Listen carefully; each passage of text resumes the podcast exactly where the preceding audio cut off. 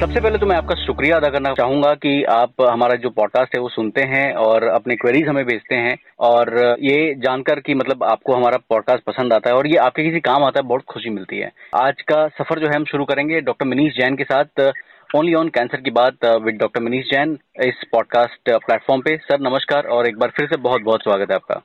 धन्यवाद विवेक। सर आपको तो पता ही है कि मैं कैंसर अवेयरनेस पे काफ़ी सारा काम करता हूँ और पता है आजकल मैं काम कर रहा हूँ ब्लैडर कैंसर पे, क्योंकि ये एक बड़ा कम सुना जाने वाला टॉपिक है। तो वाइल वर्किंग ऑन दैट और kind of creating awareness for that I realise that there is one new drug related to that और बहुत सारे लोगों को उसमें क्वेरी होती है कि भाई कहाँ मिलेगी, कैसे मिलेगी, क्या काम करती है, क्यों इंपॉर्टेंट है? तो क्यों ना आज हम उसके बारे में बात करें? बिल्कुल। सर ड्रग का नाम तो आप समझ ही गए होंगे। यस सर बताइए हमें कि ये कहाँ काम आती है क्यों काम आती है? क्या ब्लैडर कैंसर के अलावा भी किसी और इंडिकेशन में इसका रोल है? कैसे काम करती है और कब लगती है लोगों को? एवेलोमैब एक इम्यूनोथेरेपी है। इम्यूनोथेरेपी बहुत टाइप की होती है। इसमें एवेलोमैब जो ड्रग है वो पीडीएल वन ब्लॉकर है। और ये तीन मुख्य कारण में अभी अप्रूव्ड है। एक है मर्कियल सेल कार्सिनोमा जो कि 12 साल से ऊपर बच्चों के लिए भी अलाउड है। नॉर्मली इम्यूनोथेरेपी 18 साल से कम में यूज़ नहीं कर सकते लेकिन ये एक पर्टिकुलर इंडिकेशन है जिसमें 12 साल से भी बड़े बच्चों में जिनमें मर्कियल सेल कार्सिनोमा ये अप्रूव्ड है। ये क्या होता है sir Merkel cell carcinoma Merkel cell carcinoma एक प्रकार का स्किन कैंसर है। अच्छा स्किन कैंसर और जब वो फैल जाता है मेटास्टेटिक हो जाता है तब इसके अंदर ये अप्रूव्ड है Okay. और दूसरा जैसे ब्लैडर कैंसर और urinary tract cancer urothelial cancer होते हैं उसमें ये अप्रूव्ड है और उसमें जैसे कि यदि एडवांस यूरोथेलियल कैंसर है मेटास्टेटिक है या जिन्होंने कीमोथेरेपी ले ली है प्लैटिनम बेस्ड और हम्म। उनकी कीमोथेरेपी फेल हो गई है या उन्होंने कीमोथेरेपी ली डिज़ीज़ श्रिंक किया और फिर वापस से बीमारी आ गई बारह महीने बाद में यानी एडजुएंट न्यू एडजुएंट लेने के बाद या फिर जो पेशेंट की कीमोथेरेपी हो चुकी है एडवांस स्टेज के लिए और हम्म। बीमारी चली गई है लेकिन बीमारी वापस नहीं आने के लिए ट्रीटमेंट दी जाती है उसको मेंटेनेंस थेरेपी बोलते हैं ऐसे स्थिति में भी एवेलोमैब इंडिकेटेड है हम्म। और तीसरा इंडिकेशन है इसका किडनी कैंसर हम्म। जो कि दूसरे टीकेआई के साथ यूज़ होता है जैसे कि सोनिटिनिब या एक्जिटिनिब ड्रग के साथ में ये यूज़ किया गया है इन कंडीशंस में हम्म। और ये सब जगह पे ये काफ़ी कारगर है नॉर्मली क्या होता है ना इम्यूनोथेरेपी हमारे बॉडी में हमने पहले भी बात की है कि हमारी बॉडी में टी सेल्स होते हैं जिनको एक सर्वेलेंस मैकेनिज्म दिया है और वो जो कि हमारे बॉडी में ध्यान रखते हैं कोई भी प्रोटीन्स पे जो भी गलत प्रोटीन्स होता है उनको वो जाके अटैक करते हैं तो इनमें एक मेमोरी होती है कि हमारे बॉडी के प्रोटीन्स में अटैक नहीं करना है। तो टी सेल्स का ये फ़ंक्शन जो होता है इसी के कारण वो ट्यूमर पे अटैक नहीं करती क्योंकि ट्यूमर हमारा ही प्रोटीन है जो गलत रास्ते पे चला गया है हम्म।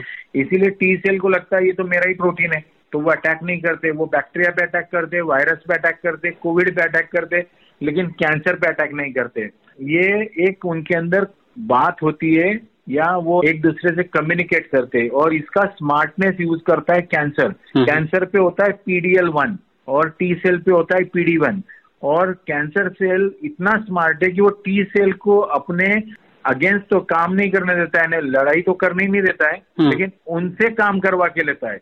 उनको ये बोल के कि मैं तो तुम में से ही हूँ okay. और वो टी सेल उस पर अटैक नहीं करते वो अपना मिल्यू एडजस्ट करता है और यूज़ करता है अपने फैलने के लिए मेटास्टेसिस के लिए और अपने खाने पीने के इंतज़ाम करने के लिए कैंसर ये सब नॉर्मल सेल्स को यूज़ करता है तो ये। इतना स्मार्टली काम करता है तो हम लोग भी थोड़े से होशियार बन रहे हैं। कि ये पीडी वन या पीडीएल वन को ब्लॉक कर दो और इनकी बातें बंद कर दो यदि ये बात नहीं कर पाएँगे तो ये टी सेल जो कि कैंसर को अटैक नहीं कर रहे हैं वो अटैक करना शुरू कर देते हैं। हम्म। और बॉडी को समझ में आ जाता है कि ये गलत प्रोटीन है अभी और इसको अटैक करना है। हम्म, हम्म, तो इस तरह से ये ड्रग काम करती है और इसको आईवी दिया जाता है। ये सिक्सटी मिनट इन्फ्यूजन होता है और ये हर दो हफ़्ते में दिया जाता है। इसमें कोई हॉस्पिटल स्टे की ज़रूरत नहीं होती क्योंकि इम्यूनोथेरेपी में 90 परसेंट लोगों में कोई मेजर साइड इफ़ेक्ट नहीं होते लेकिन पहले जो चार इन्फ्यूजन होते हैं ना इसमें हम लोग थोड़े एंटी हिस्टामिनिक ड्रग्स या एसिटोमाइनोफेन या पैरासिटामोल जैसे प्रिकॉशन बेस पे। प्रिकॉशन बेस पे क्योंकि आप एक बॉडी में ड्रग दे रहे हो जो कि प्रोटीन बेस्ड है और हम्म, वो हम्म। आपके बॉडी में थोड़ा रिएक्शन क्रिएट कर सकता है। तो इसलिए देना चाहिए। और या देना पड़ता है। और उस तरह से फिर वो जनरली इजीली टॉलरेबल होते हैं। टेन परसेंट लोगों में ओवर रिएक्शन देखी गई है और उन लोगों में थोड़े साइड इफ़ेक्ट आ सकते हैं। ओके सर आई रिमेम्बर एक एपिसोड में ना आपने नेवोलुमैप के बारे में बताया था। तो वो yes. भी शायद पीडीएल वन ब्लॉकर है और ये नहीं, भी... वो पीडी वन ब्लॉकर है। अच्छा अच्छा दोनों अलग अलग हैं PD one and PDL one PD one में अलग आते हैं पेम्ब्रोलुजुमैप निवोलुमैप वो वो कैटेगरी में आते हैं। अच्छा। पीडीएल वन में एवेलुमैप एटेलुजुमैप कैम्पेलुपीमैप ऐसे अलग ड्रग आ जाते हैं डुरवालुमैप ओके सो so, अभी जो एडलुमैब है इसके इंडिकेशन जो है ब्लैडर कैंसर मतलब यूरिनरी कैंसर है रीनल सेल कार्सिनोमा है और वो Merkel cell Merkel cell carcinoma है। तो इन इंडिकेशन में दिए जाते हैं। सर ये कैसे दिए जाते हैं? मतलब फ़र्स्ट लाइन दिया जाता है या कोई ड्रग का फेलियर होने के बाद देते हैं? मर्कल सेल में मेटास्टेटिक सेटिंग में दिया जाता है। इसमें मर्कल सेल में जब यह दिया गया था क्लिनिकल ट्रायल में हम्म। तब इसमें 33 परसेंट लोगों में बेनिफिट आया था। हम्म। ये मैं इसलिए बता रहा हूँ क्योंकि ड्रग्स महँगे होते हैं काफ़ी एक्सपेंसिव होते हैं। ऐसा नहीं है कि ये ड्रग महँगा है तो सौ टक्का काम कर देगा। हम्म। लेकिन जो 33 परसेंट लोगों में काम किया था उसमें 11 परसेंट लोगों में ट्यूमर गायब हो गया था। 22 टक्का लोगों में ट्यूमर श्रिंक हो गया था। और जो लोग रिस्पॉन्ड किए थे 93 percent of them continue to respond for six months and 52 percent responded 36 months and longer तो जिनमें काम कर जाता है उनमें काफ़ी अच्छा रिस्पॉन्स है और इसमें मीडियम ड्यूरेशन यानी 50 टक्का काम करने की जो चांस है वो 40 महीने की है। तो मेटास्टेटिक सेटिंग में कोई ड्रग इस तरह से काम कर रहा है ये चमत्कार ही। है हम और भी इम्प्रूवमेंट कर रहे हैं इम्यूनोथेरेपी में। लेकिन और नए नए ड्रग्स ऐड कर रहे हैं। जैसे मैंने बताया कि कॉम्बिनेशन यूज़ हो रहे कीमो इम्यूनोथेरेपी यूज़ हो रही है टीकेआई इम्यूनोथेरेपी यूज़ हो रही है इम्यूनो इम्यूनोथेरेपी यूज़ हो रही है। ऐसे कई सारे तरीके इम्प्रूव हो रहे हैं। C T L A four blockers के साथ इम्यूनोथेरेपी यूज़ हो रही है। तो ये सब नई नई टेक्निक्स और भी अच्छे रिज़ल्ट बना रही है। और अगले पाँच साल में हम और भी बहुत बेहतर रिज़ल्ट के साथ में खड़े रहेंगे। लेकिन ये भी रिज़ल्ट बहुत अच्छे हैं, क्योंकि पहले तो ये बीमारी होने के बाद में बोला जाता था कि भैया आप तो यू एंड गॉड ऐसे ही होता था। कोई ट्रीटमेंट का रास्ता ही नहीं था रिस्पॉन्स ही नहीं होते थे। ट्रीटमेंट इस तरह के एडवांस स्टेज में। हम्म। तो ये जो चीज़ें हुई है ये एक चमत्कार ही है आज की डेट में। ब्लैडर कैंसर में जब कीमोथेरेपी फेल हो जाती है तब ये इम्यूनोथेरेपी यूज़ होती है या मेंटेनेंस में यूज़ होती है। जैसे कि कीमोथेरेपी हम्म। काम करना बंद कर दी तो छह टक्का लोगों में बीमारी गायब हो सकती है फिर भी। अच्छा फेलियर के बाद में और 11 परसेंट लोगों में रिस्पॉन्स यानी 16 टक्का लोगों में रिस्पॉन्स आता है हाँ। लेकिन जो लोगों में रिस्पॉन्स आता है उसमें 85 परसेंट लोग छह महीना या 15 परसेंट लोग 12 महीना से ज़्यादा जो लोग दो साल टिक जाते हैं ना इम्यूनोथेरेपी में हम्म, हम्म। वो जनरली फेल नहीं होते हैं क्योंकि उनकी बॉडी समझ जाती है कि उनको कहाँ लड़ना है इसीलिए ये दवाइयाँ महँगी होती है हर कोई इसका रिस्क नहीं उठा सकता है। लेकिन यदि आपके पास में व्यवस्था है आपको कोई कंपनी पे कर रही है आपके पास पैसे का प्रॉब्लम नहीं है और आपके पास में ट्रीटमेंट ऑप्शन नहीं बचा है तो ये एक अच्छा ऑप्शन है और जब एडवांस ब्लैडर कैंसर में मेंटेनेंस थेरेपी बोल के यूज़ किया गया था जैसे कि आपने कीमोथेरेपी ले ली आपका बीमारी चला गया अभी आपको कुछ ना कुछ तो चाहिए आप कीमो हम्म। तो कंटिन्यू नहीं कर सकते हो हम्म। तो एक पेशेंट 700 पेशेंट्स की ट्रायल की थी और उसमें जब वो ऑपरेट करके निकाल नहीं पा रहे हो हम्म। आपने कीमो ले लिया है। अभी आप बेस्ट सपोर्टिव केयर पे जाओगे या तो कुछ मत करो हम्म। या तो फिर आप एवेलुमैब ले लो। तो ऐसे में वो जो आउटकम था वो एवेलुमैब से मीडियन पचास टक्का जीने की उम्मीद चौबीस महीना थी हम्म। और बिना कुछ किए पंद्रह महीना। तो नौ महीने का एडवांटेज क्रिएट किया था। अब इसमें होता क्या है जो लोग टिक जाते हैं ना उनमें क्योर रेट भी बढ़ जाता है ना हमेशा ठीक होने का चांस तो हम तो जब टेंथ में भी पढ़ाई करते हैं तो हमको पता है कि दस टक्का लोग ही नाइन्टी परसेंट से ऊपर जाएँगे। लेकिन हम्म। हमारी कोशिश तो यही होती है कि हम भी नाइन्टी परसेंट से ऊपर चले जाए। करेक्ट तो everybody tries for the best and when you are trying for best you require best drugs and this drugs play important role इनसे ही चेंजेस होती है। और किडनी कैंसर के अंदर जब ये ड्रग यूज़ हुई थी टीके आई के साथ में टीके आई ने टायरोसिन काइनेज इनिबिटर जैसे एक्जिटिनिब या सोनिटिनिब के साथ में तो। करीब करीब 53 परसेंट लोगों ने कॉम्बिनेशन पे रिस्पॉन्स दिया। उसमें चार टक्का लोगों में तो बीमारी गायब हो गई। और यदि आपने एवेलुमैब नहीं यूज़ किया और सिर्फ़ टिकिया यूज़ किया तो 27 परसेंट लोगों में रिस्पांस आया और 2 परसेंट लोगों में गायब हुई। तो ये रिस्पांस रेट ही डबल हो जाता है। सत्ताईस टक्का से तिरपन fifty three percent which is a big jump and you are looking at trying to cure cancer see cancer cure कब होगा? यदि आपका शरीर वो कैंसर को अगले पाँच साल तक रोक के रखे। जिन इम्यूनोथेरेपी में कैंसर दो साल तक रुक के रहा तो जनरली पाया गया कि वो स्टेबल हो जाते हैं और उसके बाद में उनका फेलियर रेट बहुत कम होता है या नहीं के बराबर हो जाता है और स्टेबिलिटी पे आ जाते हैं। तो सिर्फ़ हमको ये ड्रग्स देते वक्त में कुछ बातों का ध्यान रखना चाहिए। इसको इतना भी लाइटली मत लो नाइन्टी परसेंट लोगों में कोई साइड इफ़ेक्ट नहीं होते हैं नोशिया वॉमिटिंग एयर लॉस जो हम कीमोथेरेपी में देखते हैं वो नहीं होते हैं हम्म। लेकिन टेन परसेंट लोगों में साइड इफ़ेक्ट हो सकते हैं हम्म। और वो देखना या उसको संभालना बहुत ज़रूरी होता है जी सर ये जो दवाई है इम्यूनोथेरेपी या एडोलमैब इन दैट केस ये मतलब जैसे मान लीजिए कि आपने बताया कि भाई ये जो है इसका इंडिकेशन है और ऐसे देते हैं और इन मेंटेनेंस में जैसे मान लीजिए देते हैं तो कोई उसकी ड्यूरेशन फिक्स होती है कि मतलब छह महीने दिया तो काम चल जाएगा एक साल दिया तो काम चल जाएगा या हमेशा के लिए वो चलेगा? ये जनरली क्या होता है ना इम्यूनोथेरेपीज हम दो साल तक देते हैं। अच्छा। और दो साल तक देने के बाद में आप दे सकते हैं उसके बाद में भी लेकिन जनरली दो साल तक यदि आपका पेशेंट स्टेबल हो गया हम्म। तो उसके बाद में उसका फेलियर चांस बहुत कम होता है। एंड वो कॉस्ट इतना ज़्यादा है कि उससे आगे लेने की हाँ, नहीं करेगा। ओके, जब कंपनी उसको एक फिक्स प्राइस पे आ जाएगी ना कि अभी आप इतना पैसा दे दो फिर पूरा लाइफ टाइम फ्री हम्म, तो हम्म। लोग इसको तो लाइफ टाइम भी लेंगे इसका कोई इश्यू नहीं क्योंकि आपको टी सेल को एक्टिवेट करना है और वो कोई बुरी बात नहीं है। हम्म। आप बहुत सी चीज़ों से अपने टी सेल्स को एक्टिवेट करते हो अपने सोच से एक्टिवेट करते हो अपने रनिंग से एक्टिवेट करते हो अपने इवन फास्टिंग से एक्टिवेट करते हो। क्योंकि ये दवाइयों में दो तीन प्रकार के साइड इफ़ेक्ट होते हैं। एक होता है फाइनेंशियल टॉक्सिसिटी जिसमें कि हम बोलते हैं कॉस्ट वो इतनी बड़ी होती है कि पेशेंट को तो शायद उसका तकलीफ़ ना हो लेकिन घर वालों को उसका तकलीफ़ जिसको खरीदना पड़ता है हम्म। उसको बहुत बड़ी तकलीफ़ होती है। इसको बोलते हैं फाइनेंशियल टॉक्सिसिटी। दूसरा होता है कि toxicity because of common side effect जैसे कि आप इन्फ्यूजन दे रहे हो।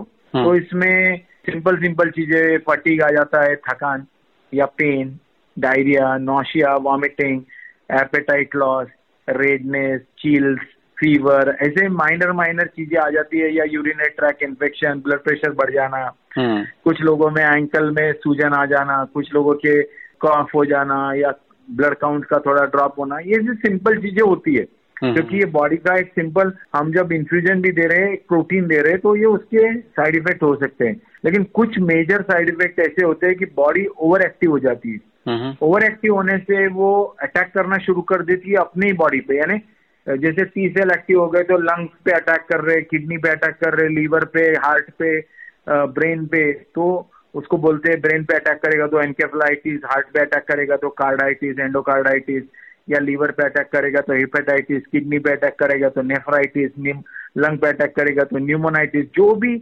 ऑर्गन पे अटैक करता है उसको आइटिस जोड़ दो आप हम्म, हम्म, यानी तो उस तरह से वो इंटेस्टाइन को अटैक कर देगा तो इन कोलॉन पे कोलाइटिस हो जाएगा।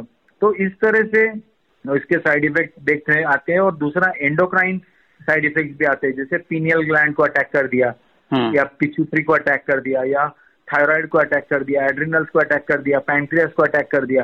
पैंक्रियास को अटैक किया तो डायबिटीज़ हो गया एड्रिनल को अटैक किया तो एड्रिनल इंसफिशियंसी हो गई। तो इस तरह से भी आपको ध्यान रखना पड़ता है वन परसेंट चांस है। लेकिन हम्म। वो वन परसेंट यदि आप ही के पेशेंट को हो जाए हम्म। तो आपको लगेगा यार ये तो मुझे बताया ही नहीं था I need to tell each and every patient every side effect और कुछ लोगों में स्किन रिएक्शंस भी देखी गई है हम्म। कि वो लोगों में ड्राइनेस आ जाता है रैश आ जाती है तो इस तरह से भी कुछ माइनर साइड इफ़ेक्ट या यू समझ लो कि पैर का सूजना जैसे कि लिम्स का या एंकल का तो वो सिंपल चीज़ें भी आ सकती है स्किन प्रॉब्लम्स के साथ में। हम्म। आपको ये सब चीज़ों की तरफ़ ध्यान देना है और इसको डरना नहीं है। यदि आपकी बॉडी में ओवर रिएक्शन हो रही है तो आपके डॉक्टर या तो ड्रग रोक देंगे या तो आपको कोई इम्यूनो सप्रेशन ड्रग देंगे यानी जैसे स्टीरोइड्स है या इसमें इन्फ्लिक्सीमा बैर इस तरह से ड्रग होते हैं। हम्म, हम्म। वो देखिए उसका रिएक्शन कम कर सकते हैं हम। Great I think patient perspective से हमने काफ़ी सारी चीज़ें डिस्कस करी। सर ये बताइए कि क्या जो पेशेंट असिस्टेंस प्रोग्राम्स होते हैं कुछ कंपनीज़ के इस दवाई के लिए भी अप्रूव्ड है क्या इस इस इंडिकेशन में हमारे देश में? हाँ कुछ हद तक है इसमें भी पैप प्रोग्राम और वो आपको अपने डॉक्टर्स के थ्रू अपने जो कंपनी वाले हैं इनसे बात करना पड़ेगा। क्योंकि ये ड्रग अभी फ़िलहाल कैसा it was a joint venture of Merck and Pfizer अच्छा। तो अच्छा। ये आपको देखना पड़ेगा। इट वॉज़ जॉइंटली डेवलप्ड ये ड्रग okay, दोनों कंपनी ने मिलकर डेवलप किया था। और इसीलिए ये 2015 के बाद में और फिर 2017 से ये अप्रूवल में आ गया। 2015 से इसकी ट्रायल चल रही थी। और फिर अभी तो इंडिया में अवेलेबल है। इसको 2020 के बाद में ब्लैडर कैंसर में आ गया। 2017 में ये मर्कल सेल कार्सिनोमा में आ गया। तो इस तरह से धीरे धीरे ये ड्रग अपने अपनी स्टडीज़ कंप्लीट कर रहा है और अगले अगले इंडिकेशन में जा रहा है। बहुत सारे इंडिकेशन पे ये ड्रग यूज़ हो रहा है अभी फ़िलहाल। जिसमें ट्रायल चल रही है। स्टमक कैंसर है हेड एंड नेक कैंसर है मिजोथिलियोमा है ओवेरियन कैंसर है। ऐसे कई सारे कैंसर के ऊपर इसकी ट्रायल चल रही है। हम्म। लेकिन ये अभी उन सब इंडिकेशन में अप्रूवल स्टेज पे नहीं आया है। और बिकॉज़ ये ड्रग अभी नया है रिलेटिवली हम्म। इसकी कॉस्ट भी इतनी ड्रॉप नहीं हुई है। राइट सर कोई और इन्फॉर्मेशन आपको लगता है कि जो हमारे लिसनर्स को सुनना चाहिए इस दवाई के बारे में? ये ड्रग को आपको यूज़ करना है इसके अंदर रिस्पॉन्स रेट जैसे मैंने बताया ये लिमिटेड है दस बीस टक्का या तीस टक्का और इसके अंदर हर किसी को फ़ायदा नहीं आता है क्योंकि आपका टी सेल एक्टिवेट होना ज़रूरी होता है और टी सेल एक्टिवेट नहीं होगा तो आपका वो ड्रग देके भी फ़ायदा नहीं होगा। ऐसा नहीं है कि किताब खरीदने से बच्चा पास हो जाएगा। राइट बच्चे को भी मेहनत करनी पड़ती है। अच्छे टीचर, अच्छी किताब, अच्छी स्कूल होने के बावजूद बच्चे को पढ़ाई करनी पड़ती है और बच्चे की मेहनत ही उसको रिज़ल्ट देती है। उसी तरह से दवाई का सिर्फ़ अच्छे होने से या डॉक्टर के अच्छे होने से या उनके समझाने से ट्रीटमेंट रिज़ल्ट नहीं आता है। रिज़ल्ट आता है जब आपका शरीर आपको साथ देता है, आपके टी सेल साथ देते हैं और इसीलिए हर कोई वो रिज़ल्ट नहीं ला पाता है। बहुत खूब बताया सर आपने और मुझे लगता है कि अब वक्त हो चला है हमारे आज के लिए टाटा बाय बाय कहने का और हम और भी बातें करते रहेंगे कैंसर पे। और अगर आपको हमारा पॉडकास्ट अच्छा लगता है तो आप और लोगों से शेयर कर सकते हैं।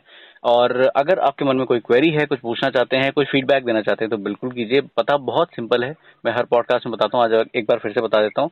Minish Jain zero zero nine at the rate G mail dot com यानी कि M I N I S H J A I N zero zero nine at the rate G M A I L dot C O M इस पते पर आप directly doctor Minish Jain से संपर्क कर सकते हैं। उनसे अपने सवाल रख सकते हैं और उनके जो रिस्पॉन्सेज हैं, वो भी ले सकते हैं। Thank you so much sir for being with and enlightening us today on drug called adder thank you so much